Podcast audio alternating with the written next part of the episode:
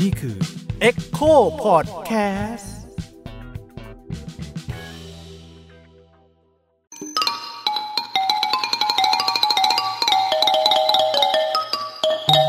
ประวัติศาสตร์ที่เพิ่งแซบ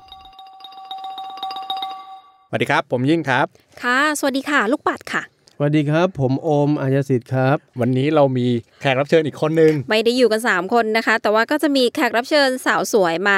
ช่วยเล่าประวัติศาสตร์ให้ฟังค่ะ สวัสดีค่ะ สวัสดีค่ะ ชื่อนุ่นนะคะนัทธิดาทองเกษมค่ะ ครับ วันนี้เราจะมาคุยกันเรื่อง เอาจริงก็เป็นประเด็นที่ร้อนแรงอยู่เหมือนกันในสังคมใช่ไทยนะคือฮะตอนก็นี้คือเรื่องนางงามค่ะคือจริง ๆ มันร้อนแรงมานานแล้วแหละ แต่ว่าอืมตอนนี้มันก็กลับมาเป็นกระแสแบบ hardcore อีกครั้งหนึ่งเพราะว่ามันมันเกี่ยวพันกับเรื่องการเมืองวัฒนธรรม คือแบบอีรุงตุงนางมากกว่าเดิมคือไม่ใช่แค่ความสวยแหละ แล้วเนื่องจากว่าเราสามคนเนี่ยไม่มีใครเป็นนางงาม แล้วก็ไม่มีใครรู้เรื่องนางงามมาก่อนเลย ก็เลยได้รับ เกียรติพิเศษจากอดีตนางงามนะคะ น้องนุ่น แล้วก็ตอนนี้ก็หันมาศึกษาประวัติศาสตร์เกี่ยวกับนางงาม ก็จะมาเล่าให้เราฟังเกี่ยวกับประวัติศาสตร์นางงาม แล้วก็ความอีรุงตุงนางกันเอ่อของนางงามในประวัติศาสตร์ว่ามันมีที่มาที่ไปยังไง แล้วมันคลี่คลายตัวมาเป็นนางงามแบบปัจจุบันได้ยังไงค่ะ สวัสดีค่ะ วันนี้ตื่นเต้นหน่อยนะคะ ถ้าผิดพลาดต้องขออภัยด้วยนะคะโอเคค่ะโอเคงั้นเราเริ่มเริ่มกันที่ว่านางงามเนี่ย มันเริ่มประกวดกันตั้งแต่เมื่อไหร่ดีกว่าครับในสังคมไทย เอาตรงๆไหมคะว่าทุกคนน่ะคิดว่าการประกวดนางสาวสยาม 2477น่ะในงานฉลองรัฐธรรมนูญ คือการประกวดนางงามครั้งแรกของประเทศ จริง ๆ แล้วนะคะมันไม่ใช่อืมถ้าเราศึกษาไปมากกว่านั้น คือจากส่วนตัวที่ศึกษามาเนี่ยที่พบเก่าแก่ที่สุดก็ปี 2473 ในการประกวดนางงามนะคะก็คือกุหลาบลำพูนนะคะที่จังหวัดลำพูน โดยจัดในคุ้มเจ้าหลวงจากคำขจรศักดิ์ หลังจากนั้นเรามาพบหลักฐานอีกทีก็ช่วง 2476 ก็ที่ทางเหนือเหมือนกัน ก็คือจังหวัดเชียงใหม่ในงานฤดูหนาวนะคะ แล้วก็งานสงกรานต์นะเขาก็จะมีการประกวดนางงามประจำร้าน มีที่นครปฐมและก็เพชรบุรีด้วยค่ะนครปฐมเนี้ยงานสมโพธิพระปฐมเจดีย์นะคะในปี 2476 แล้วก็เพชรบุรีก็งานขึ้น เขาวังอ่า2476เหมือนกัน ทีนี้ต้องมาย้อนถามก่อนว่าปี2473ที่เราไปเจอว่าเก่าแก่เนี่ยอืมที่ลำพูนเนี่ยมันมาได้ยังไงค่ะเรื่องของเรื่องทุกคนนะคะจะทราบกันดีว่าทางเหนือเราเนี่ยมันมีการทำธุรกิจสัมปทานป่าไม้สักอ่าอ่าสืบเนื่องตั้งแต่สมัยร5ละค่ะทีนี้เนี่ยมันจะมี กลุ่มทุนต่างชาติจากประเทศอังกฤษ อย่างเช่น บริษัทพิทิสบอเนียลมอมเบเบอร์มาอีสเอเชียติกนะคะแล้วก็มีสยามฟอเรสต์ของแล้วก็หลุยดินเวนนะคะมาทำธุรกิจสัมปทานป่าไม้สักในทางเหนือ ก็คือมีหลายเจ้ามาก ใช่ ทีเนี้ยเนี่ยแต่เดิมเนี่ยเจ้าทางเหนือผู้ครองนครจะเป็นคนออกใบอนุญาตสัมปทานป่าไม้สักอืมอืมแล้วทีเนี้ยเนี่ยพวกในทุนต่างชาติต้องพยายามสร้างคอนเน c ชันสัมสัมพันธ์อันดีนะคะ เพื่อค่ะในการอนุมัติป่าไม้สัก มันก็ต้องมีการ มา dinner party กันอืมอ่าก็จะมีการแลกเปลี่ยนวัฒนธรรมอย่างเช่น เจ้าทางเหนือเนี่ยเห็นการแต่งกายแฟนซี ตอนนั้นสยามก็มีแล้วนะ สยามก็มีแต่งกายแฟนซีสมัยร.ห้าทางเหนือก็มีบ้างอืมโดยการแลกเปลี่ยนวัฒนธรรมจากพ่อค้าต่างชาติโดยตรงเลย แล้วแล้วการแต่งกายแฟนซีเนี่ยตอนหลังมันก็พัฒนามาสู่กิจกรรมการประกวดนางงามอ่าอ่านางงามในยุคช่วง 2470 ที่เราเจอที่ลำพูนเนี้ยหรือแม้แต่ที่จังหวัดเชียงใหม่เนี่ยเอ่อในช่วง 2476เนี่ยไม่ได้มาเดินยืนเรียงกันบนเวทีให้กรรมการตัดสินนะคะค่ะมันมาจากการโหวตลงคะแนนของคนที่มาชมงาน มันคล้ายๆ กับหลักเกณฑ์ของการประกวดแฟนซีนั่นแหละอืมอ๋ออ่านึกถึงตอนที่เล่าเรื่องประวัติศาสตร์ความโป้ใช่ไหมเหมือนกับตอนนั้นใช่พี่โอบอกว่าหาคนโป้ในงานแบบเดียวกันมาคือหาคนที่แบบทันสมัยแต่งตัวสวยดูดูโดดเด่นแซ่บอะอะไรไรเงี้เงี้ยยอ่า ประมาณนั้นอ่าอ่าแล้วถามว่าไอ้นางงามที่เราเห็นเป็นแพทเทิร์นอะรูปแบบปัจจุบันมันมาได้ยังไง มันก็เริ่มจากปี 2477 ก็คือการประกวดนางสาวสยามอืมที่มาก็เพราะว่าอย่าลืมนะคะว่าการเปลี่ยนแปลงการปกครอง 2475 เนี่ยกระทำการโดยคณะราษฎรนะคะอะแล้วคณะราษฎรเนี่ยส่วนใหญ่จบการศึกษาต่างประเทศหมดเลยค่ะโดยเฉพาะในยุโรปไอการประกวดนางงามมันคือวัฒนธรรมปกติของที่นั่นอยู่แล้ว ดังนั้น ถ้าเราจะไล่ไล่ไทำลายให้เห็นภาพชัดๆก็คือ 2475 มีการเปลี่ยนแปลงการปกครอง และเขาจะมีการจัดงานฉลองรัฐธรรมนูญ ในส่วนกลางแล้วก็ทั่วทั้งประเทศค่ะอ่าก็เพื่อให้ดึงดูดให้คนเข้าใจ มาเรียนรู้ว่ารัฐธรรมนูญคืออะไร บางคนยังเข้าใจว่าที่ที่เป็นกระแสพูดต่อๆมาว่ารัฐธรรมนูญเป็นลูกชายของพญาลูกพชาหยลพญาพหลอ่าอ่าประมาณนั้นเป็นชื่อลูกเคยเคยไปอ่านในหอจดหมายเหตุเขาบอกว่าเนี่ยแต่ละจังหวัดเขาจะมีการแห่รัฐธรรมนูญนะ แล้วเวลาแห่เนี่ยประชาชนจะเอาดอกไม้ทุบเทียนมากราบไหว้เป็นเสมือนสิ่งศักดิ์สิทธิ์อ่ามัมันมันคือ กุศโลบายที่ชาญฉลาดของคณะราษฎรนะคะ แทนที่ประชาชนจะมาตั้งคำถามว่ารัฐธรรมนูญคืออะไร คือสร้างภาพให้เสมือนเป็นสิ่งศักดิ์สิทธิ์เลยอ่าให้ทุกคนยำเกรงและเคารพอ่าดังนั้นในปี 2476 เกิดกบฏบวรเดชนะคะ แล้วปี 2477เนี้ยรัฐบาลคณะราษฎรก็ต้องพยายามจัดงานฉลองรัฐธรรมนูญให้ใหญ่กว่าเดิม เพื่อตอกย้ำว่าระบบประชาธิปไตยมันดีกว่าระบบเก่าอย่างไรนะคะ แล้วเราจะเห็นว่าการประกวดนางสาวสยามก็เกิดขึ้นในปี 2477 นั่นเองอืมโอเคแล้วมันน่าสนใจอย่างหนึ่งคืออะไรรู้ไหมคะ คณะกรรมการที่มาเป็นกรรมการตัดสินอ่าเป็นใครคะเราจะทราบว่าคณะราษฎรขัดแย้งกับคณะเจ้าก็คือ 2476 ในกอืมเอ่อในคราวอ่าบุตรอ่าเดชใช่ดังนั้นในปี 2477 คณะราษฎรก็เชิญทั้งคณะเจ้าและคณะราษฎรมาเป็นคณะกรรมการร่วมค่ะกัน ใช่ก็มันจะไม่ขัดแย้งกันเหรอ คือการการตัดสินการเอานางงามมา ประกวดนางงามเราเห็นว่าคณะกรรมการเนี่ยเป็นการสร้างภาพความปรองดองระหว่างคณะเจ้ากับคณะราษฎรอ๋ออ่าเพราะนี่คือหลังจากที่เขามีกบฏประวัติหลังจากที่เขาจัดใช่ไหมการเคลียร์เรียบร้อยใช่อ่าอืมคณะอืมคณะราษฎรก็จะมีหลวงวิจิตรวัฒการอ่านอเนนตาลลักษณ์นะคะอืมอ่าแล้วก็มีขุนวิจิตรมาตรา แล้วคณะเจ้ามีใครล่ะ เจ้าพญารามคบพญาอนุรุตเทวาอืมแล้วก็หม่อมกอบแก้วอาภากรอะไร แล้วก็มีน้องชายของพระองค์เจ้าบวรเดชสองพระองค์ของ หม่อมเจ้าจากกฤษดากรมาเป็นคณะกรรมการนางสาวสยามอืมอีกสองท่านด้วยค่ะอือืมันมีนัยยะทางการเมืองแฝงอยู่อืมแสดงว่า การประกวดนางงามก็มีนัยยะทางการเมืองอยู่แล้วใช่แต่แรกมีถูกไหมมีฮะใช่ คือมันเป็นการเมืองตั้งแต่เริ่มมีกันนางงามอะไรอย่างงี้ไว้ดีกว่าเออใช่ใช่ และที่สำคัญที่สุดคืออะไรรู้ไหมคะ คนที่ได้ที่หนึ่งทุกคนทราบดีว่าคุณกัญญาเทียนสว่างครับคือนางสาวสยามคนแรกของประเทศไทยค่ะอะคุณกัญญาเทียนสว่างก็ไม่ใช่ลูกชาวบ้านนะใช่เป็นหลานของนายมังกรสามเสนสสยุคนั้นด้วยเออเราจะเห็นภาพว่าตอนหลังเนี่ยนางงามทำไมเป็นแบบน้องนางบ้านนามาประกวดนางงามแล้วพอได้ตำแหน่งอ่ามีมีชีวิตดี แต่จริง ๆ แล้วยุคแรกเริ่มเนี่ยสองสี่เจ็ดเจ็ดอะ ผู้เข้าประกวดนางงามไม่ใช่น้องนางบ้านนานะ ไม่ใช่ลูกหลานตาสีตาสา เป็นลูกผู้ลากมากดีทั้งนั้นเลยค่ะอืมเรื่องของเรื่องเราสามารถอธิบายตรงที่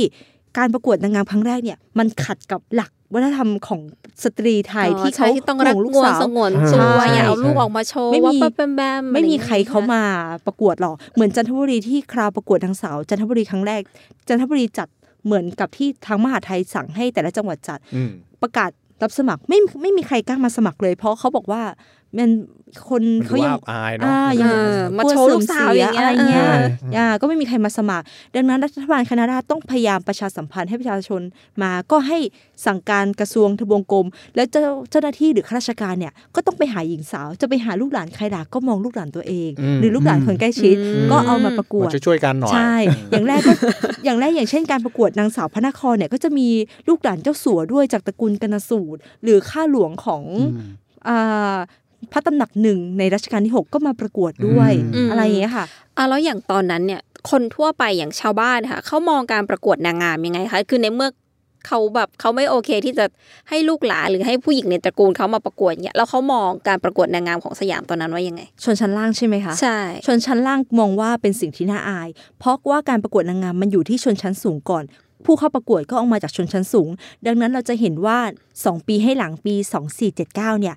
รัฐบาลนะคะ ได้ออกประกาศห้ามวิพากษ์วิจารณ์ นางสาวไทยในทางที่เสื่อมเสียอ้าวแสดงว่ามีการวิพากษ์วิจารณ์ว่าแบบใช่ไม่คือว่าโอเคเอามีเอาลูกสาวมาแต่งตัวเนี้ยเขาเลยออกกฎห้ามโอ้วิพากษ์วิจารณ์นางสาวไทย เพราะว่านางสาวไทยในยุคคณะราษฎรคือ ผู้หญิงของชาติเป็นเกียรติเป็นสีสง่า แก่รัฐธรรมนูญ เป็นคนที่ช่วยในการประชาสัมพันธ์กิจการเอ่อ ของรัฐบาลต่างอืมๆอ่าประมาณนี้เราจะเห็นว่าพอรัฐบาลโดยเฉพาะสมัยจอมพลปช่วง 2480 เป็นต้นมาเนี่ยค่ะพยายามทำให้นางงามเกิดบูมขึ้นมาอืมโดยเฉพาะเราจะเห็นว่าจอมพลปเขามีรัฐนิยมอืมอ่าคือรัฐเข้ามาจัดการกับชีวิตความเป็นอยู่ของประชาชนใช่ไหมคะอือฮึสุขภาพอนามัย นางสาวไทยทำไมต้องมีการประกาศว่ารอบอกรอบเอวสะโพกเท่าไหร่ น้ำหนักเท่าไหร่ส่วนสูงเท่าไหร่ คือเพิ่งมาประกาศใช้ในยุคของจอมพลปอใช่ก่อนหนานั้นจะไม่มีใช่ใช่ไหมอ๋อโ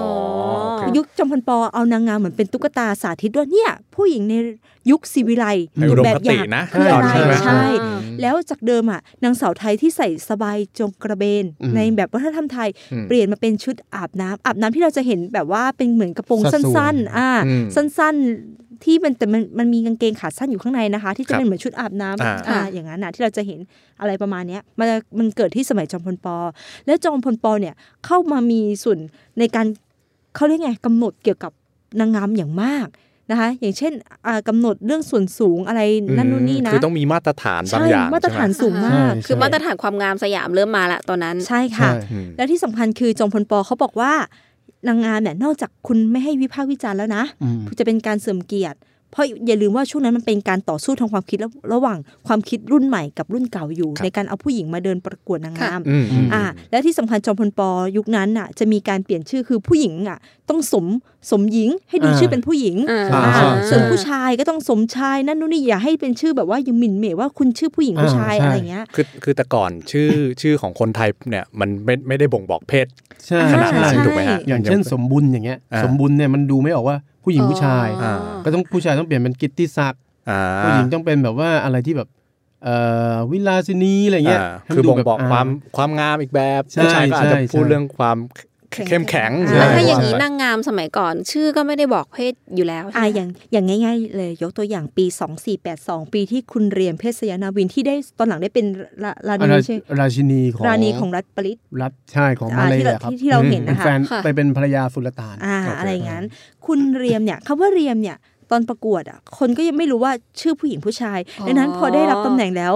จอมพลปอค่ะอ่าเข้ามาเปลี่ยนชื่อให้เป็นเรียมรม อืมอ่า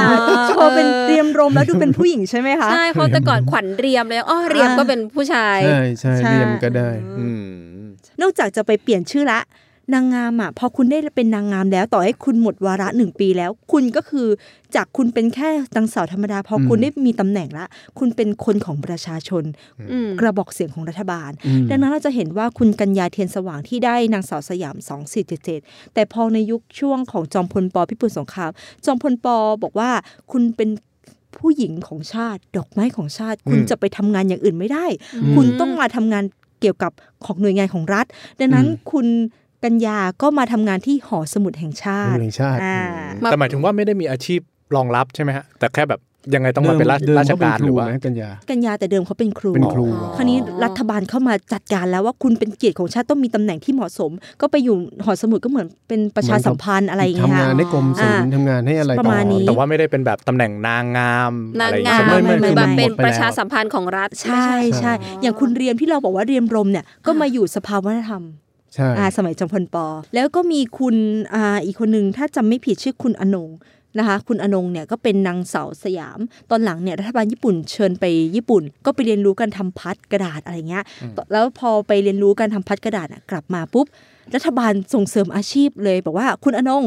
คุณมาส่งเสริมทำอุตสาหกรรม F SME ขนาดเล็กๆ อ่าโดยทำพัดกระดาษ ดังนั้นรัฐบาลสนับสนุนอะไรรู้ไหมคะให้กระทรวงอ่าเกี่ยวกับอุตสาหกรรมอุตสาหกรรมทำเอากระดาษให้ แล้วก็อ่าฮะออกเอารถหลวงไปตัดไม้ไผ่ให้ที่กาญจนบุรีคือเพื่อเพื่อโปรโมทแบบว่าเออให้เอาเอานางงามคุณมีอาชีพรองรับ แล้วคุณมาช่วยส่งเสริมช่วยรัฐในการส่งเสริมกันอืมการทำอุ๊ยรัฐเอ่อก็ดันหน้าดูธุรกิจใช่เอ่อครัวเรือนอะไรเงี้ยค่ะใช่รัฐเขาไปออกเงินทุนให้อะไรอย่างนี้เลยใช่นะอือฮะอืมอะไรประมาณเนี้ยก็แสดงว่านางงามยุคตั้งแต่ ต้น 2475 จนมาถึงจอมพลปเนี่ยยังมีลักษณะเป็นเหมือนเป็นเป็น PR ของรัฐถูกไหมใช่ใช่ใช่ แล้วรัฐก็สนับสนุนให้ทำนู่นทำนี่อืต่างมๆนานาและสังเกตนะคะ นอกจากเป็นผู้รากมากดีเนี่ยช่วงแรกๆเนี่ยที่เราได้เกรินไปถึงว่าเขาเป็นลูกผู้รากมากดีอะอ่าฮะพอประชาเอ่อพอจอมพลปประชาสัมพันธ์ว่านางงามมันมีความสำคัญอย่างนั้นอย่างนี้เป็นเกียรติเป็นไม่ใช่เกียรติแค่ตัวเองนะ เป็นเกียรติแก่วงตระกูลอืมแม้แต่บางคนที่เป็นตัวแทนจังหวัดเชียงราย หรืออยุธยาที่เขาได้คุณมายุรีเนี่ยนะคะ พอกลับไปจังหวัดเขามีการแบบเปิดเพลงคนดีศรีอยุธยากระหึ่มไปทั้งเกาะอยุธยาเลยคนมาต้อนรับโบกธงแบบดีใจอารมณ์เหมืแบอนักกีฬาพี่ปุ๋ยพรทิพย์แบบได้เป็นเออมิสกับ Miss Universe อะไรประมาณนั้นน่ะใช่ใช่คือเป็นประมาณเป็นเกียรติของชาติอ่าอะไรของเกียรติของท้องถิ่นนั้นด้วยท้องถิ่นด้วยท้องถิ่นอะไรประมาณนี้อ่าแล้วเราจะเห็นว่านางงามมันมีความสำคัญแล้วถูกมาใช้ในรัฐเป็นกระบอกเสียงให้รัฐ อย่างเช่น เราจะเห็นว่าในช่วงสงครามอินโดจีน 2482-83 ช่วงเนี้ยไอ้2483 8485อ่าช่วงนี้นะคะ เราจะเห็นบทบาทของนางงามอืมอย่างเช่น คุณเรียมเป็นนางสาวไทย 2482ต้องใช้ว่าคุณเรียมอะปี 2482 มีการเปลี่ยนชื่อสยามมาเป็นอ่าไทยครับเป็นดังนั้นนางสาวแต่ก่อนไทยละนางสาวสยามมันก็คือใช่นางสาวไทยในค่ะปี 2482 จากเดิมนางสาวสยาม เรามาเรียกนางสาวไทยละครับอ่าคุณเรียมเองแล้วก็คุณสว่างจิตก็คือนางสาวไทยปี 2483 ต่อต่อมาจากเรียมเนี่ย ก็ไปเป็นอาสากาชาติในการ ช่วยเหลือทหารที่ได้รับบาดเจ็บในการอืมสงครามอินโดจีนนะคะอืมเรียกร้องดินแดนคืนจากฝรั่งเศสนะคะในยุคนั้น และที่สำคัญเนี่ยตอนช่วงคุณสว่างจิตได้นางสาวไทยในปี 2483 น่ะวันถัดมาเลยออกวิทยุอืมออย่างเงี้ยเลยค่ะ พูดให้กำลังใจทหารที่อยู่ตามชายแดนอืมโดยเป็นในนามผู้หญิงไทย สตรีไทยทุกคนอืมที่อยู่แนวหลังาคือเราจะเห็นว่าบทบาทนางงาม ในยุคคณาราษฎรเนี่ยในยุคจอมพลปอก็ดีเนี่ยมีบทบาททางการเมืองเป็นกระบอกเสียงให้กับรัฐอะไรอย่างนี้ประมาณนี้ ถ้าเทียบถ้าเทียบเหมือนในหนังก็เหมือนกับตันอเมริกาที่แบบว่าเป็นทหารที่ต้องแต่งตัวให้ปลุกใจทหารด้วยกันเองอะไรอย่างเงี้ยอ๋อเป็นเป็นมาสคอตเออเป็นผู้หญิงก็น่า mascot เกลียดม คุณคุณเรียมนี่ไปเดินขบวนด้วย ไปเดินขบวนด้วยตอนนี้เขาเดินขบวนเรียกร้องอินโดใช่จีนกับเลยอ่ากับเออแต่ก่อนกรุงเทพยังเป็นจังหวัดอะไรเขาเรียกว่าอำเภอยานาวาอำเภอยานาอ่าวาเพราะอำเภอยานาวาส่งคุณเรียมเข้าประกวดแล้วก็ก็คือไปไปร่วมเดินแบบเขาพี่เขาเดินขบวนเพื่อแบบว่าเออเดินเรียกจะเอาร้องเรียกร้องดิดินนแดแดนนคืนอ่าอะไรเงี้ยที่ ฝรั่งเศสเคยยึดอ๋อไปอ๋อช่วงจอมพลปอที่เขาใช่เรียกร้องใช่ไหมคุณเรียมก็ไปไปร่วมได้นางงามที่ไปร่วมเดิแต่นแต่คือไปร่วมในฐานะที่เป็นเจ้าหน้าที่รัฐเหรอไปเป็นนางงามเป็นครับนางงามอ๋อเป็นแบบบุคคลสาธารณะมีชื่อเสียงไงอ่าอ่าอืมแล้วทำให้ไม่แปลกใจเลยว่าทำไมช่วงก่อนทศวรรษ 2500 เนี่ยนางงามมันมีบทบาททางการเมืองค่ะนอกจากที่รัฐจะเอานางงามมาใช้ในการประชาสัมพันธ์กิจการของภาครัฐต่างๆ แล้ว ยังมีออกกฎเอ่อ ขอความหนังสือขอความร่วมมือไปยังทุกกระทรวงทบวงกรมและจังหวัดต่างๆ ให้ส่งตัวแทนอืมผู้หญิงมาเข้าประกวด บางจังหวัดก็เอานางสาวของจังหวัดนั้นมาประกวด ถ้าบางจังหวัดถ้าไม่ได้ประกวดก็อาจจะคัดเลือกในบ้านของท่านผู้ว่าราชการจังหวัดอืมหรือบางจังหวัดก็เอาจากคัดเลือกจากเลือกมาเลยจิ้มมาเลยอย่างลูกหลานคนมีเงินอืมอย่างเช่นของ 2477อะครั้งแรกใช่ไหมคะมันมัน มันมันเป็นครั้งแรกอะ คนยังไม่รู้ว่าการประกวดนางงาม คืออะไรในต่างจังหวัด ดังนั้นในบางพื้นที่อะก็ไม่ได้มาจากการเป็นตัวแทนของนางงามจังหวัดนั้น ก็มาจากการเลือกมาเลยอย่างนครศรีธรรมราชก็อืมเลือกมาจากตระกูลเจ้าสัวลิมปิชาติอืมเอาลูกสาวเข้ามาใช่ประกวดอืมหรือแม้แต่วิเศษสมบัติที่ปัตตานีนะคะ ก็เอาลูกด่านสสอืมอ่ามาประกวดอะไรยุคนั้น เพราะยุคแรกมีการประคนผู้เข้าประกวดนางสาวสยามแค่ 16 คน อ๋อโอเคใช่ก็คือไม่ได้ครบทุกพื้นมันที่ยังไม่ได้อย่างออกมาเพิ่งนิดหน่อยอย่างอย่างอย่างทางเหนือเนี่ยเพิ่งมาส่งในปี 2479 คือเชียงรายกับอืมแพร่ก่อนอะไรเงี้ยอืมอาจจะเป็นเรื่องข้อเอ่อข้อจำกัดของการเดินทางระยะเวลาด้วย เพราะว่าใช่การจัดงานฉลองรัฐธรรมนูญเนี่ยเจ็ดแปดเก้าสิบอะมันมันช่วงเวลาพร้อมกันทั่วทั้งประเทศอ๋อออะไรประมาณนี้ ยุคยุคนั้นเนี่ยมาจากนางงามทางใต้นั่งเครื่องบินมาสองวันนะใช้เวลาสองวันนั่งนั่งเครื่องบิน เครื่องบินยุคนั้นมันมันเป็นเครื่องบินแบบต้อง หยุดจอดเติมน้ำมันแหละอ่าอ่าอ่าเนื่องจากโอ้คือมันมาสองวันแล้วมาเรือนี่นานช้านานกว่านั้นฮะอะไรประมาณนั้นแล้วแล้วแล้วรัฐออกค่าเดินทางให้ด้วยนะคะใช่ออกค่าเดินทางให้ด้วย แล้วก็อืมมีค่ารอบด้วยถ้าสมมติอ่าถ้าตัวแทนมาไม่ว่าจะเป็นตัวแทนเอกชนหรือรัฐมาหรือจังหวัดนั้นเนี่ยทางกองประกวดนางสาวไทยจะให้ค่ารอบค่าเดินทางด้วยอืมเออก็คือใช้เขาเต็มที่สนับสนุนเต็มที่เออแหละดันเต็มที่อะดันงาเต็นมเนี้ยที่จนจนในเมื่อรัฐโปรโมทสักขนาดเนี้ยเออมันทำให้ คนทุกชนชั้นรู้แล้วว่าอยากการประกวดนางงามเป็นมันคืออะไรเออมันทำให้เกิดนางงามในชนชั้นอื่น ๆ เข้ามาปี 2490 เป็นต้นมาเนี่ยนางงามที่มาจากชนชั้นต่างๆ ลูกหลานชาวไร่ชาวนาได้มีเข้ามาประกวดเข้ามาอืมมันไม่ได้จำกัดแค่เฉพาะลูกหลานข้าราชการหรือชนชั้นอืมสูงละอะไรประมาณนี้ คือมันก็เริ่มจะใกล้การประกวดแบบปัจจุบันนี้แบบแล้วใช่ไหมใช่คือแบบมันเริ่มแบบใครก็อ่าส่งประกวดใครก็อยากมาลองเวทีนางงาม แล้วมันรวมถึงกับการที่มันมันมีเวทีนางงามเพิ่มขึ้น มากกว่าเดิมด้วยไหมคะ มีค่ะ แต่เดิมเนี่ยคนไม่ค่อยรู้จักการประกวดนางงามอย่างที่หนูบอกว่าก่อนที่มันมีนางสาวสยามที่เราพบแล้วที่ลำพูนเชียงใหม่อ่าหรือค่ะเพชรบุรีนครปฐมอย่างทางเหนือเนี่ยลำพูนหรือเชียงใหม่เราอธิบายว่ามันมาจากเออมันคือวัฒนธรรมตะวันตกอะการประกวดนางงามมันอ่ามาจากที่บริษัทพ่อค้าไม้ค้าไม้เอาฝเข้ารั่งมาแต่นครปฐมกับเอ่อเพชรบุรีเนี่ยอืมเขามาจาก โดยที่ไม่ได้รับโดยตรงจากฝรั่ง อย่าลืมว่าพื้นที่นครปฐมมีพระราชวังสนามจันทร์ค่ะอ่านะคะ ที่เราหกท่านมาประทับบ่อย แล้วก็เพชรบุรีเนี่ยพระราชวังวังไกลกังวลพระพระตำหนักนั่นนู่นเนี่ยครับมันเป็นพื้นที่อีลีดอะอีลีดอืมของชนชั้นนำตั้งแต่สมัยรห้าเขาไปตากอากาศแล้วอืมดังนั้นเวลาเขาไปเนี่ยเขาก็จะมีการจัดงานปาร์ตี้นั่นนู่นนี่มันจะเห็นการถ่ายทอดวัฒนธรรมตะวันตก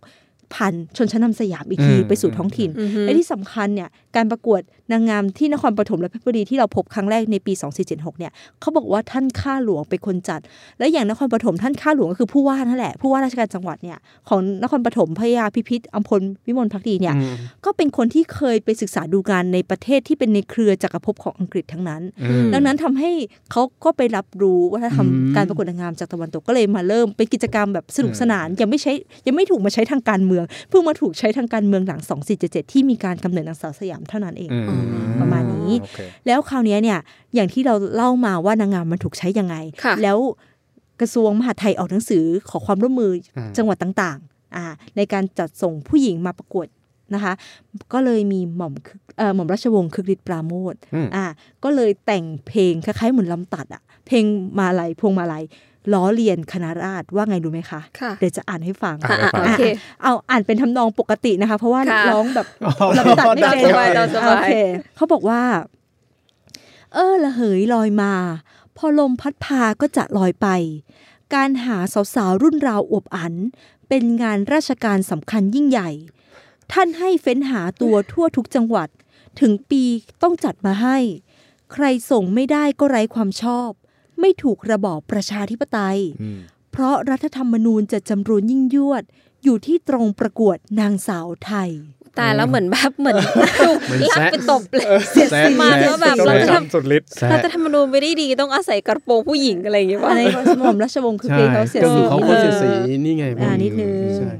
แต่พอตอนหลังมันจะมีเอ่อนางงามอะไรท้องถิ่นอะไรพวกนี้ด้วยใช่ไหมใช่ค่ะ พอการเกิดขึ้นนางสาวสยามเนี่ย มันทำให้เกิดนางงามประจำจังหวัดไงอย่างเช่นเอ่ออย่างลำพูนอะมันมีการประกวดนางสาวลำพูนครั้งแรกปี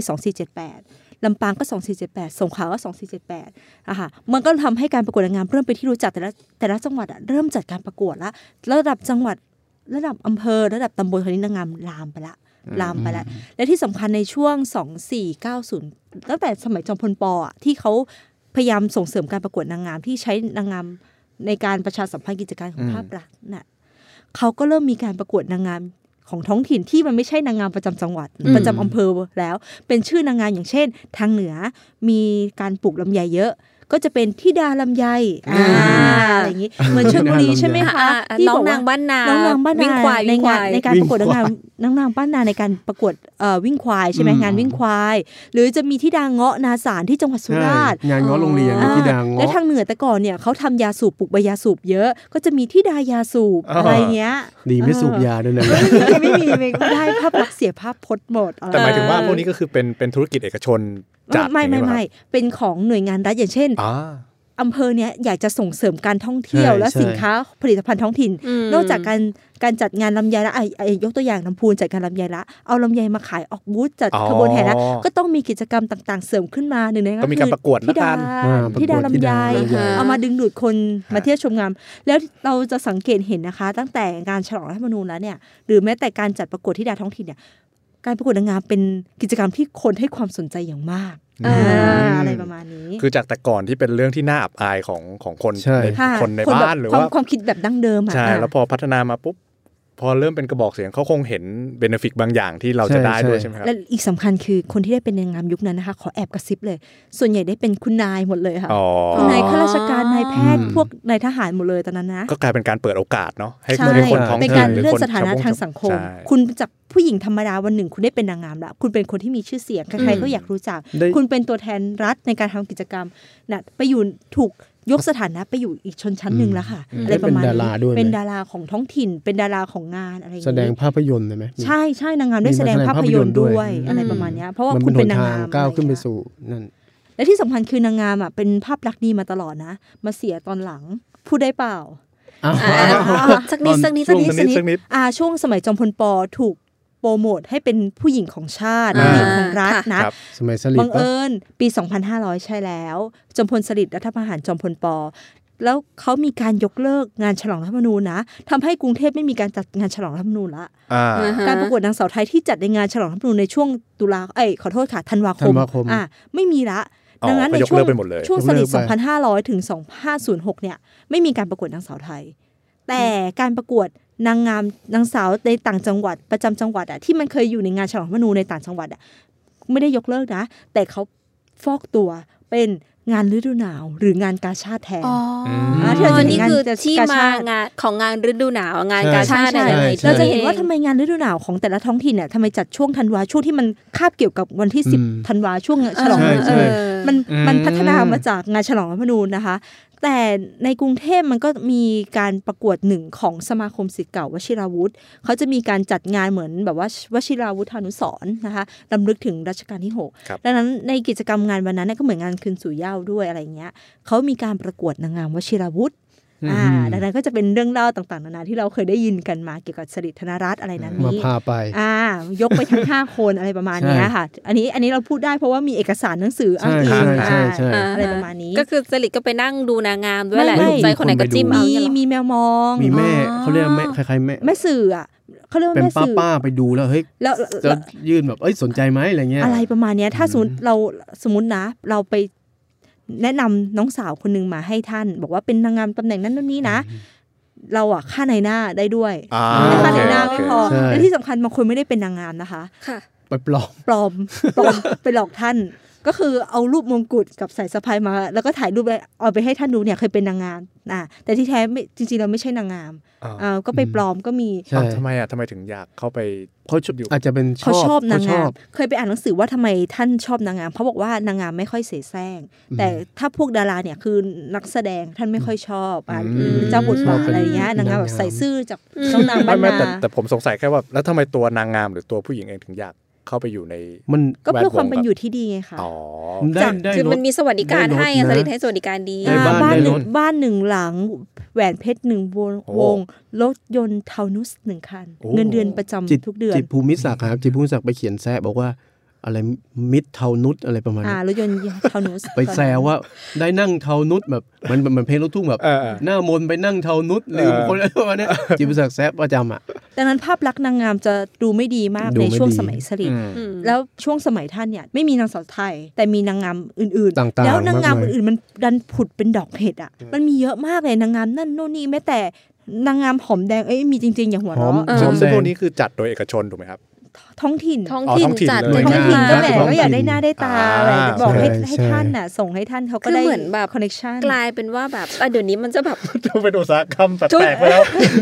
ทุกอำเภอตอนนั้นมันต้องมีแบบของดีประจำอำเภอตำบลอ่าโอท็อปใช่ไหมอันที่เราจะเห็นคำขวัญนางงามอะเออเออนางงามก็กลายเป็นลูกสาวสวยอะไรเนี่ยใช่อ่าสตรีงามในอยู่ในใช่คำขวัญประจำจังหวัดอะเขาเขาจะ present เรื่องนี้ด้วยอะไรอย่างเงี้ยผมเคยคุยกับยาย เคยสัมภาษณ์ยายคนหนึ่งแถว แกอยู่เพชรบุรี เป็นนางงาม สมุทรสมุทรสาครในสงครามเนี่ยแม่กลองอะค่ะแล้วแกบอกว่าแกดีใจมากได้ที่สองอืม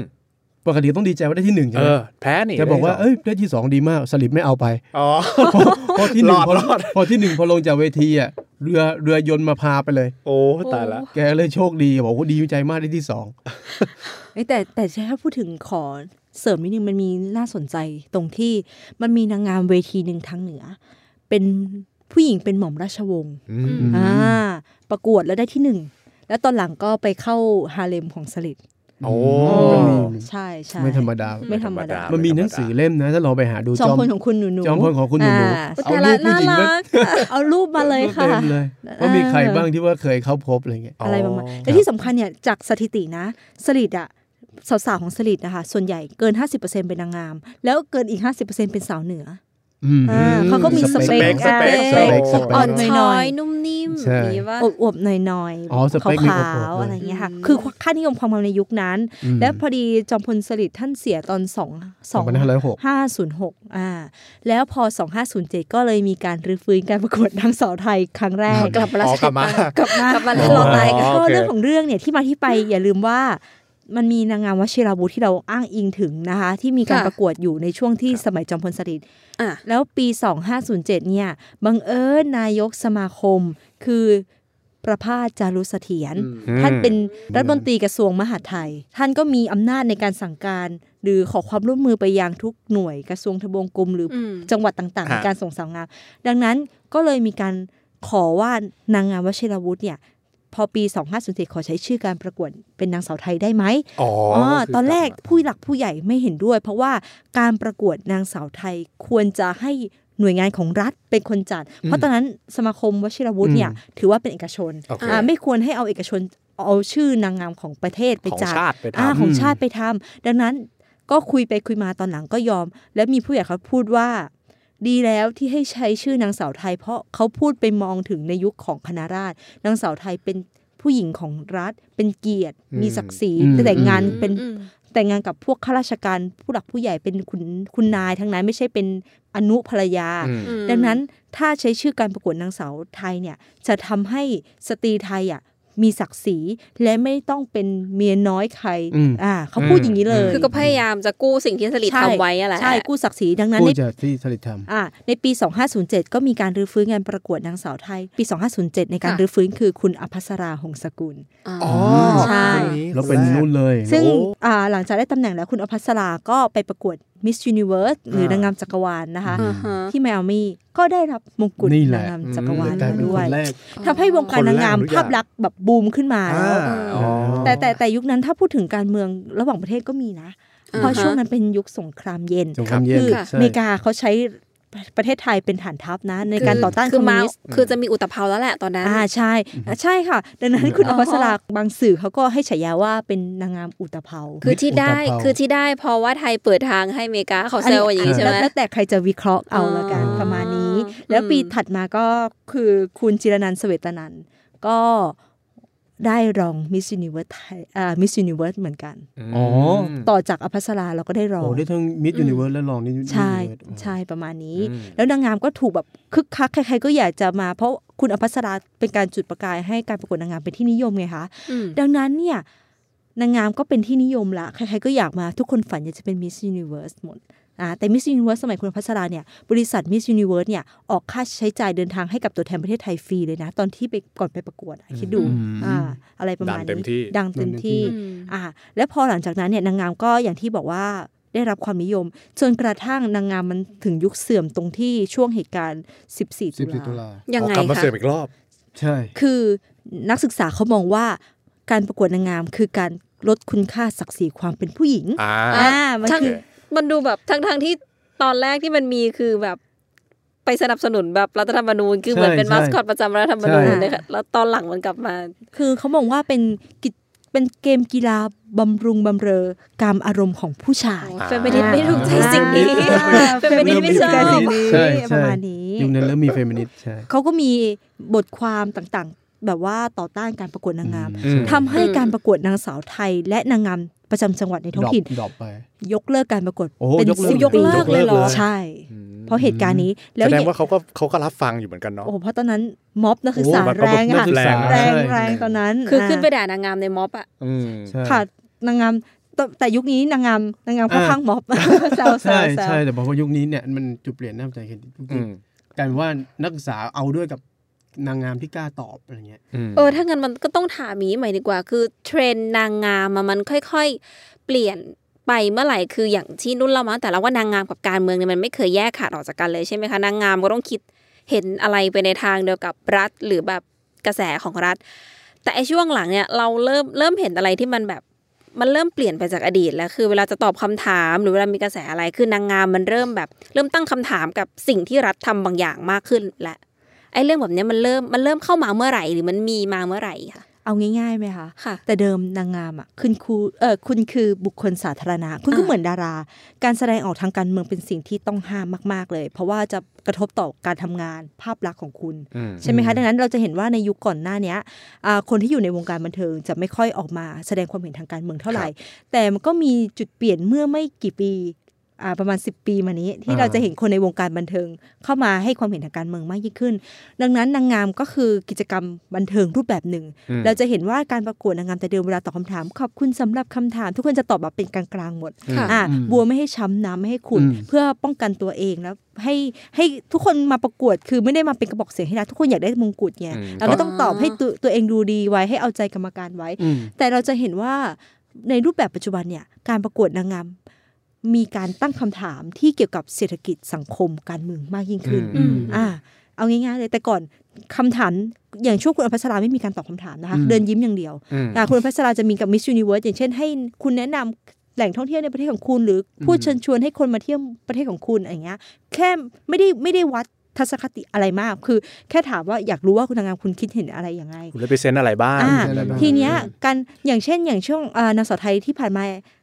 ก็จะเป็นการตอบคำถามเกี่ยวกับสังคมมากยิ่งขึ้นอย่างเช่น การเข้าสู่อาเซียนในฐานะคุณเป็นสตรีไทย การประกวดนางงามคำถามนางงามในยุคก่อนที่เราจะเห็นนางงามมามีบทบาททางการเมืองเนี่ยในยุคหลังเนี่ยมันจะเป็นคำถามเกี่ยวกับพวกในฐานะที่คุณเป็นสตรีอะคุณมีความเห็นอย่างไรต่อเหตุการณ์นี้นี่นี่นี่อืมอ่าอืมแต่พอในยุคหลังเนี่ยที่คนในวงการบันเทิงเข้ามาให้ความเห็นทางการเมืองมากยิ่งขึ้นเนี่ยทำให้เวทีนางงามปรับเปลี่ยนไป และที่สำคัญเราจะเห็นการตอบคำถามในเวที Miss Universe ใช่ไหมคะค่ะนางงามไทยเนี่ย คือคุณสวยละ แต่เราจะไปไปไปได้ไม่ถึงฝันตรงที่รอบตอบคำถาม เพราะว่าเราจะตอบแบบบัวไม่ช้ำกลางๆเอ่อกลางกลางๆ อะไรประมาณนี้ คือไม่ take side อะไรสักอย่างอะอ่าแต่ Miss Universe เนี่ยเขาต้องการว่าต้องการคุณฟันๆเลือกเลือกไปเลยข้างในข้างหนึ่งและที่สำคัญคือต้องแบบว่าตอบแบบแนวคิดแบบ liberal แบบค่ะแบบสไตล์อเมริกันอะไรประมาณนี้ อย่างเช่นปี 2015 ที่คุณเปียร์อารอนโซได้ใช่ผมตัวแทนฟิลิปปินส์ที่ถามว่าเกี่ยวกับว่าคุณมีความคิดเห็นอย่างไรกับการที่สหรัฐเอ่อสหรัฐอเมริกามาตั้งฐานทัพในที่ประเทศฟิลิปปินส์ของคุณ เปียร์เขาก็บอกว่าเขาก็ไม่เห็นว่าจะเป็นเรื่องเลวร้ายอะไร เขาก็ยินดีต้อนรับที่อเมริกาจะมาต้อนเอ่อตั้งฐานทัพอะไรเงี้ยคำถามเนี้ยคือมันได้ใจคนอเมริกันไงอืมแต่เราก็ไม่รู้ว่า คนในประเทศส่วนหนึ่งอาจจะไม่ชอบเขาจะก็ได้คิดยังไงอะไรกปลับระมาณประเทเนี้ศยได้ไหมอ่าแต่เราจะเห็นคำถามของอย่างที่ผ่านมาของมาริยาโซเชียลมูฟเมนต์หรือฟ้าใสเอ่ยที่จะให้อืมเลือกอืมระหว่างอ่าความเป็นส่วนตัวอะไรอย่างเงี้ยอ่า privacy กับ security ใช่อ่าหรือแม้แต่น้ำตาลที่ให้ผู้นำอืมอืมอ่าผู้นำอะที่ในระระระดับโลกที่คุณชื่นชมคืออะไรเงี้ย เราจะเห็นเลยว่าการตอบคำถามเนี่ย เขาต้องให้เราฟันธงอืมว่าจะเลือกฝั่งไหนใช่อืมตอบกลางๆไม่ได้ แล้วเราต้องหยิบยกตัวอย่าง support ให้เห็นภาพชัดเจนใช่อ่าดังนั้นเราจะเห็นว่าแม้แต่ในเวทีโลกอะเขาเริ่มเอาคำถามเกี่ยวกับการเมืองมามากยิ่งขึ้น ดังนั้นนางงามไทยอะเรามีรูปร่างความสวยงาม แต่เรามักจะไปไม่ถึงฝันไม่กล้าอ่าตอบโชเอ่ว์อโชว์อะไรอะไม่ไม่อืมไม่ได้เข้าถึงรอบสามคนสุดท้ายที่ได้เป็นรองหรือได้ที่หนึ่งเนี้ยค่ะอ่าดังนั้นเราก็ต้องปรับเปลี่ยนรูปแบบการประกวดภายในประเทศเลย คืออ เน้นคนพูดทัศแสดงทัศนทัศนคติทางการเมือง อย่างเช่นที่เราเห็นคลิปไวรัลที่ที่แชร์กันมาใช่ตัวแทนผู้เข้าประกวดช่วงไม่ Miss กี่วัน Universe Thailand ที่อืมคุณมีความเห็นต่อประเด็นสังคมเรื่องนี้อย่างไรหรือการเมืองอะไรอย่างไรอะไรเงี้ยซึ่งเขาเขาเลือกไปเลยเนาะใช่ใช่เขาเลือกไปซึ่งเลแปลยกมากทุกตอนนี้มันเลือกไปเลยไงเอ่อซึ่งการเลือกนี่มันมีมันมีการเลือกที่ผิดไหมฮะหรือว่าเขาเน้นแค่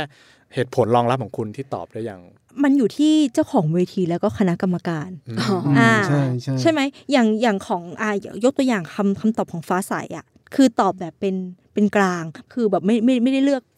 อ่าด้านใดด้านหนึ่งอืมคือในทางการทูตอะถูกต้องอืมแต่ในฐานะที่กรรมการบางคนที่เราก็ไม่รู้ว่าเขาคิดอะไรใช่แอ t ติจูดใช่ของแต่ละคนเป็นยังไงอืมเขาก็อยากจะได้คำตอบที่คุณฟันธงมาเลย ประมาณนี้ใช่ใช่อ่าดังนั้นการตอบคำถามของนางงามในยุคปัจจุบัน เขาก็อยากให้เราฟันธงมาอืมใช่ทั้งนี้ทั้งนั้นถามว่าผิดถูกมันอยู่ที่อยู่ที่นั่นคณะกรรมการและผู้จัดที่เขามองอย่างนี้อย่างไรอืมอืมจริงๆมันเหมือนกันเราทำข้อสอบเหมือนกันนะอืมถ้าเทียบกับการศึกษา คือเมืองเมืองไทยเนี่ยอาจารย์จะบอกว่าวิธีการตอบข้อสอบวิธีคือตอบแทนกักอะอ่าอ่านึกออกไหมก็ตอบไปทั้งหมดอะแต่แต่อะเขาให้เลือกอะเออเออจะบอกว่าเออดีทั้งสองอย่างเอออ่าแต่ว่าในข้อสอบฝรั่งอะ หรือข้อสอบต่างประเทศอะเขาจะตอบไปเลยว่า คุณเอาอันไหนอืมและเหตุผลคืออะไรอ่าแล้วเขาจะดูอีกทีว่าเหตุผลคุณฟังขึ้นหรือเปล่าอะไรปอัระนมานี้ณมันนี้คล้าย ๆ กันน่ะเหมือนเหมือนกรณีของมิสแกรนใช่ไหมคะที่เราที่บอกล่าสุดทุกคนแบบว่าเออตื่นเต้นตื่นเต้นมากกับที่เขาแทนที่จะเลือกฝั่งรัฐบาลกลายเป็นเลือกฝั่งผู้ผู้ชุมนุมผู้ชุมนุมอ่าอืมแล้วก็ให้เหตุผลนั่นโน่นนี่อะไรอย่างเงี้ยเออมันก็คือเป็นมิติใหม่ของวงการนางงามบ้านเรานะใช่เพราะปกตินางงามบ้านเราไม่มีใครกล้าตอบให้ร้ายรัฐบาล คือต่อให้ไม่ใช่ให้ร้ายรัฐบาลแต่แบบ คือเขากล้าวิพากษ์วิจารณ์มากใช่ขึ้นใช่ไหมสังคมเปลี่ยนไปรุ่นใหม่เปลี่ยนไปใช่อ่าอย่างเช่น อย่างยุคปัจจุบันเรามีอินเทอร์เน็ต การเข้าถึงโซเชียลมีเดียแล้วเราจะเห็นว่าแต่ละ generation เนี่ยวิธีคิดมันจะเปลี่ยนแปลงไปอย่างรวดเร็วมาก ขอย้อนไปนิดนึงครับ พอ 14 ตุลาแล้ว แล้วมันก็แผ่วไปเลยเหรอฮะไม่มีหรือปว่าระการประกวดเป็น 10 ปีอะค่ะ เพิ่งมาจัดอย่างนางสาวไทยมาจัด 2527 อ๋อเพิ่งมารื้อฟื้นรื้อฟื้นใช่ไหมใช่มีเหตุผลของการรื้อฟื้นไหมครับหรือว่า ก็เอาเป็นตัวแทนหา Miss Universe ตอนนั้นที่อ๋อเราไม่มีประกวดแล้วก็ไปเลือกเอาเลือกเอาเอาอ่า หาผู้หญิงเป็นตัวแทนประเทศไทยไปประกวด โดยไม่ได้ผ่านการประกวดอืมในยุคนั้นนะคะ จนสองสองห้าสองเอ่อสองห้าสองเจ็ดเรื่อยมา ใครได้นางสาวไทยก็ไปประกวด Miss Universe จนปี 2531 คุณปุ๋ยพรทิพย์ได้อืมนางงามจักรวาลคนที่สองของประเทศไทย ก็กลายเป็นจุดกระแสกลับมาอีกรอบนางกลังามบมาอีกรอบมานิยมอีกรอบแล้ว ถึงขั้นมีการประกวด มิสปุ๋ยสองคือ Miss แต่งตัวปุ๋ยเรียนแบบพี่ปุ๋ยพรทิพย์อะไรประมาณเนี้ยค่ะทำไมอย่างนั้นล่ะใช่ใช่แบบเขาเรียกว่าไงเหมือนวัฏจักรอะเกิดแก่เจ็บตายนางงามก็เหมือนกันมีช่วงรุ่งโรจน์แผ่วเบาตายไปแล้ว แล้วก็กลับมาใหม่อะไรประมาณเนี้ยประมาณเนี้ยค่ะแล้วผมผมเสริมนิดนึงครับ คือจริงๆไอตอนช่วงที่นักศึกษาโจมตีนางงามอะมันมันก็ตลกเพราะว่าไอช่วงประมาณปี 2516 2519 เนาะปรากฏว่า นักศึกษาเนี่ยด่านางงามในเมืองไทยอืมแต่ว่าปลื้มใจกับนางงามฟิลิปปินส์อ้าวเพราะว่ามันมีนางนางงามฟิลิปปินส์คนหนึ่งอะดังมากๆคนเนี้ยชื่อเนเลียซันโชเนี่ยคือแบบว่ายุคนั้นเป็นยุคเผด็จการฟิลิปปินส์นะครับเป็นมาร์กอสนะฮะมาร์กอสอ่าปรากฏว่าเนเลียซันโชเนี่ยแกประกาศตัวแล้วว่าแกอยู่ฝั่งฝั่งต่อต้านรัฐบาลอ่าคือเป็นนางงามแล้วประกาศตัว แล้วก็บอกว่าไม่ไม่เอามาโกอสอะอ่าอ่าแล้วยังไปอยู่กับขบวนการคอมมิวนิสต์ ของของของฟิลิปปินส์ด้วยอืมโอ้ที่ต่อต้านอะเออโดนจับติดคุกอะไรเงี้ย เป็นนางงามแล้วเมืองไทยมันก็โอ้โหกระแสแบบว่าปีหนึ่งแปดหนึ่งเก้าหกตุลาเงี้ยเออคนเลยบอกโอ้โหนี่คือนางงามที่ที่เราที่จริงเออที่เราควรจะได้อย่างเงี้ยแหละผู้หญิเราควรจะมีอย่างนี้นี้ควรจะมีอย่างเงี้ยแต่ว่าเมืองไทยมันไม่มีไงอ่าอ่าคนจะมีการแซวแบบเมืองไทยผู้หญิงก็อย่างที่บอกว่าเป็นแค่ให้คนดูเพื่อแบบผู้ชายดูอะไรเงี้ยครับทำไมไม่มีแบบนักเคลื่อนไหวอืมออกซ้ายๆเลยอะไรเงี้ยอ่านนางงามอืเนี่ยมคือถ้า นักศึกษา 14 ตุลามามองสมัยนี้เขาก็น่าจะแบบหน้าชื่นตาบานขึ้นบ้างแล้วนะน่าจะปลื้มเนาะน่าจะปลื้มเจอแบบเราเห็นเราแบบเพิ่งมาริเกิดยาเราเพิ่งเกิดใช่เราเพิ่งเกิดบ้านเราเพิ่งเกิด แต่ว่าเนเลียเนเลียซานโชในตอนนั้นแบบถึงขั้นที่แบบว่า คือไม่แปลกเลยว่าทำไมฟิลิปปินส์นะให้มีพลังกับนางงามใช่ไหมฮะอืมที่แบบมีติ่งนางงามพอแบบติดคุกเนี่ยคนก็แบบไปประท้วงอะไรเงี้ยอืมคือเป็นภาพแล้วโอ้โหแบบนางงามติดคุกนางงามเป็นคอมมิวนิสต์อะไรเงี้ยนึกออกไหมยุคนั้นน่ะจะขอเสริมอีกนิดหนึ่งเราจะเห็นว่าทำไมที่ตั้งคำถามว่าฟิลิปปินส์ จริงๆแล้วในปัจจุบันน่ะกองเชียร์แฟนคลับฟิลิปปินส์กับไทยเนี่ยคู่แข่งตลอดกาลเลเอยอผมอยากรู้เรื่องนี้อันเนี้ยจากนอกเรื่องแต่ว่าก็ควรเชียร์เล่ากันหน่อยแหมก็แบบฟิลิปปินส์เขาได้มงกุฎไปตั้ง 4 มงกุฎไทยยังอยู่แค่ 2 แล้วเราว่างเว้นไปตั้ง 30 ปีอะทำไมเราถึเงี้งยมองเขาว่าเขาเป็นคู่แข่งเราไม่ไปมองคนอื่นนะครับหรือว่าอืมหรือว่ามันยังงไงๆแล้วค่ะคนไทยกับฟิลิปปินส์ด้วยความเป็นอาเซียนด้วยกันนะคะแล้วก็อ๋อเราจะ bashing กันเยอะมากเลยทุกเวที เราจะแบบตีกันตลอดอาเซียนร่วมใจแต่เวลาประกวดนางงามทีไรเราตีกันทุกทีอะไรประมาณนี้ คืออย่างอย่างไอสิ่งหนึ่งที่อยากจะให้สังเกตนะคะอืมอย่างที่บอกว่าตอนต้นเนี่ยการประกวดนางงามมันคือการเลื่อนสถานะทางสังคมรูปแบบหนึ่งอืมนะแล้วเราจะเห็นว่า คนที่เป็นนางงามอะจะได้มีความเป็นอยู่ที่ดีขึ้นอืมดังนั้นในฟิลิปปินส์หรือเวเนซุเอลาประเทศที่เขาค่อนข้างจะมีความเหลื่อมล้ำสูงเนี่ยอืมอืมค่อนการประกวดนางงามค่อนข้างที่จะได้รับความนิยมใช่เพราะมันหมายถึงเขาจะได้ถีบตัวเอง จากอยู่ในสลัมหรืออยู่ในที่แบบ ชนบทที่ครับยากจนเนี่ยเข้าไปอยู่ในอีกชนชั้นหนึ่งมีชื่อเสียงมีงานการงานมีเงินมาเลี้ยงครอบครัวได้นี่อืมการประกวดนางงามก็คืออีกอาชีพอีกอาชีพหนึ่งอืมทางเลือกหนึ่งที่ครับในการปรับเปลี่ยนเรื่องสถานะทางสังคมอืมเป็นมันมีโรงเรียนฝึกเลยนะฮะในใช่ฟิลิปปินส์ใช่ในฟิลิปปินส์เวเนซุเอลาอย่างเช่น Miss Grand เนี่ยเราจะเห็นว่าตัวแทนบางจังหวัดอะไป train ถึงฟิลิปปินส์ เลยอืมอ๋อโอ้โหก็คือซีเรียสเบอร์นี้ใช่เขาแบบเป็นเขาฝึกเลยเจ้าแม่แห่งเอเชียเลยฟิลิปปินส์เหมือนถ้าเรามีเตรียมทหารนี่ก็มีเตรียมนางงามอะใช่โรงใช่เรียนเตรียมใช่นางงามใช่ประมาณเพื่อที่นี้จะไปเป็นนางงามอ่าประาณแล้วมีแบบนี้เหมือนกับว่าอะไรนะรับประกันอ่าเป็นแน่อะไรเงี้ยโอ้จริงปะเออมีใช่ อย่างเวเนซุเอลาก็มีแบบ train เลยบางคนถึงขั้นกับที่เราจะเห็นข่าวไหมที่เอาแผ่นพลาสติกแปะลิ้นเพื่อไม่ให้กินอาหารได้ไม่เยอะจะได้ไม่อ้วนอย่างอุ๊ยจะได้ตายละหุ่นใช่โอ้คือเขาต้องยอมเพราะว่าเพื่อความอยู่รอด ทีนี้คำถามสุดท้ายแล้วค่ะ ในฐานะที่เราเป็นทั้งนางงามด้วยเป็นนักประวัติศาสตร์ด้วยเนี่ย มอง